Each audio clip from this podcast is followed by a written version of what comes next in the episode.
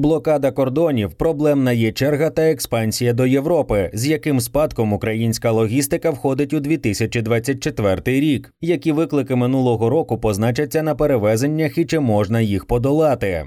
7 січня вдалося відновити рух українських вантажівок через пункт пропуску медика Шигині на кордоні з Польщею. Станом на 21.00, за інформацією Держприкордонслужби, у черзі на в'їзд до України накопичилося 650 фур. Блокада, що тривала два місяці, призвела до значних збитків української економіки. Лише за листопад 2023 року держбюджет недоотримав майже 10 мільярдів гривень митних зборів. Польща не єдина сусідня з Україною держава, що вдалася до акцій протесту на шляху українських експортних вантажів. Подібні заходи наприкінці минулого року влаштували в Угорщині та Словаччині. Така напруженість призводить до того, що українським експортерам доводиться докорінно переглядати звичні маршрути перевезень. Та й, взагалі, вантажна мапа Європи найближчим часом може суттєво перекроїтися. У Румунії вже прискореними темпами будується нова автострада, яка має забезпечити вихід з України до румунських портів в обхід Польщі, Угорщини та Словаччини. Плановий термін введення в експлуатацію четвертий квартал нинішнього року. Загалом українська логістика з моменту повномасштабного вторгнення РФ раз по раз проходить нові тести на витривалість. Після катастрофічних потрясінь, які змусили перебудувати всі звичні транспортні маршрути 2022 року, здавалося, що рівень порівняних проблем у логістичній галузі навряд чи колись виникне. 2023 довів, що завжди може бути, якщо не гірше, то погано по-іншому. Тож Майнд вирішив згадати, з якими випробуваннями галузь завершила минулий рік і які виклики їй доведеться долати у 2024-му. Інфраструктура одна із найбільш постраждалих від воєнних дій галузей. Блокада морських портів, раптово перерване авіасполучення, руйнування частини залізничної мережі, регулярні обстріли важливих інфраструктурних об'єктів ось неповний перелік проблем, з яким довелося зіткнутися, і які хай частково вдалося подолати. Окрім загальних для всіх індустрій в Україні труднощів, зростання витрат, нестачі кадрів, тощо логістика наразилася на безпрецедентні профільні виклики. Влітку 2023-го Росія в односторонньому порядку вийшла із зернової угоди, ініціативи, яка за попередні 9 місяців дозволила експортувати понад 30 мільйонів тонн аграрних вантажів з одеських портів. Одночасно посилилися обстріли українських портових потужностей. За цей період було скоєно кілька десятків атак. Однак демарш РФ призвів до наслідків, на які агресор навряд чи розраховував. Щойно гарантії безпеки, хай навіть ілюзорні, перейшли в стан нема чого втрачати. Україна почала шукати шляхи налагодження морського експорту, причому не лише аграрного, адже ризики стали однаковими для всіх. Інформація про обсяги перевалок різних номенклатур із зрозумілих причин не афішується, як і вжиті заходи протиракетної оборони. Безумовно, ризики чорноморської ініціативи залишаються підвищеними, і це відбивається на тарифах. Наприклад, вартість перевалки зерна на сьогодні зросла у 2-3 рази порівняно з довоєнною і залишиться високою в найближчому майбутньому. Однак перші спроби відновлення морського експорту без озирання на думку агресора це важливий переломний момент минулого року, який отримає свій розвиток і цього року. Поки Одеса намагається наблизитися до нормального режиму роботи, дунайські порти продовжили свій розвиток, особливо в частині Ізмаїла та Рені. Влада вже рік просуває ідею збільшити пропускну спроможність портів на Дунаї до 25 мільйонів тонн із нинішніх 15.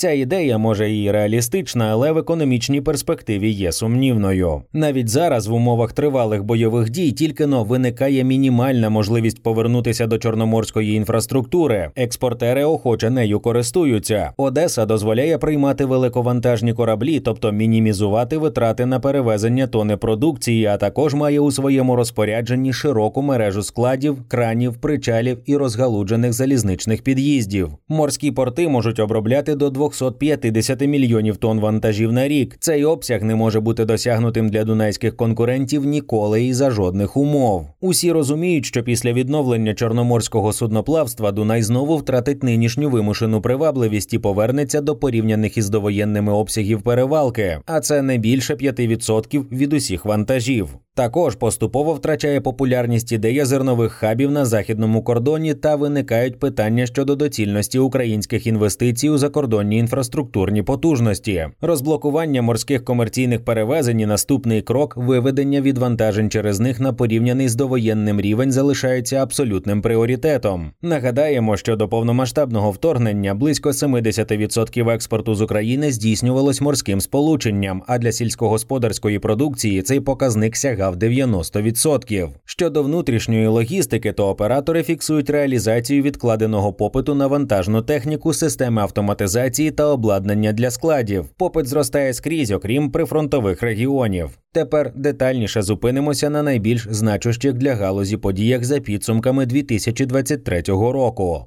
Прорив року, зовнішня експансія поштовиків.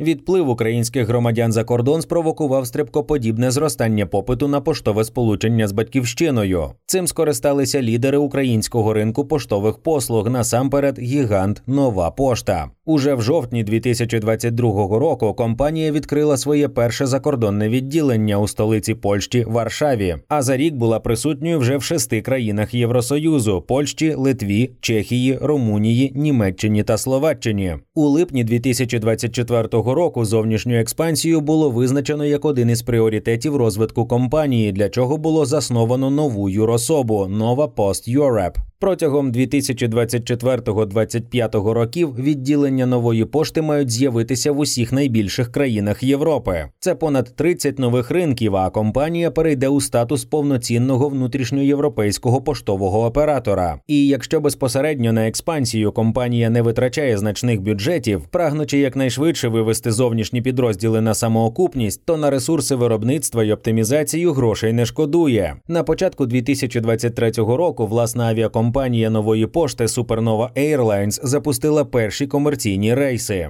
Провал року є черга. Систему електронного обігу та контролю переміщення вантажівок через кордон можна було б лише вітати, проте в українських реаліях ця реформа призвела до протилежних від планованих наслідків. З 6 листопада у трьох пунктах пропуску на українсько-польському кордоні Корчева Краковець, Хребеніра Варуська, Дорохуський Ягодин розгортається економічний конфлікт, який по праву можна вважати одним із найбільших у новітній історії відносин України та Польщі. Блокада, організована комітетом захисту перевізників і роботодавців, роботодавців у сфері транспорту за політичної підтримки ультраправої польської партії Конфедерація вимагає значно посилити, точніше повернути на довоєнний рівень правила для українських компаній на роботу в ЄС. Нагадаємо, що в рамках транспортного безвізу у червні 2022 року Євросоюз на рік скасував необхідність отримання дозволу для українських перевізників, а влітку цього року продовжив дію цієї норми до червня 2024-го. Польська сторона заявляє, що одному одномоментний без будь-якого перехідного періоду допуск українських перевізників розбалансував ринок. Так, на листопад 2023 року українською стороною було виконано понад 900 тисяч перевезень проти 160 тисяч у 2021-му. Серед інших вимог, окрім скасування транспортного безвізу, заборона реєстрації в Польщі компанії з капіталом з за меж ЄС, отримання доступу до української системи шлях, виділення окремих черг для порожніх авто.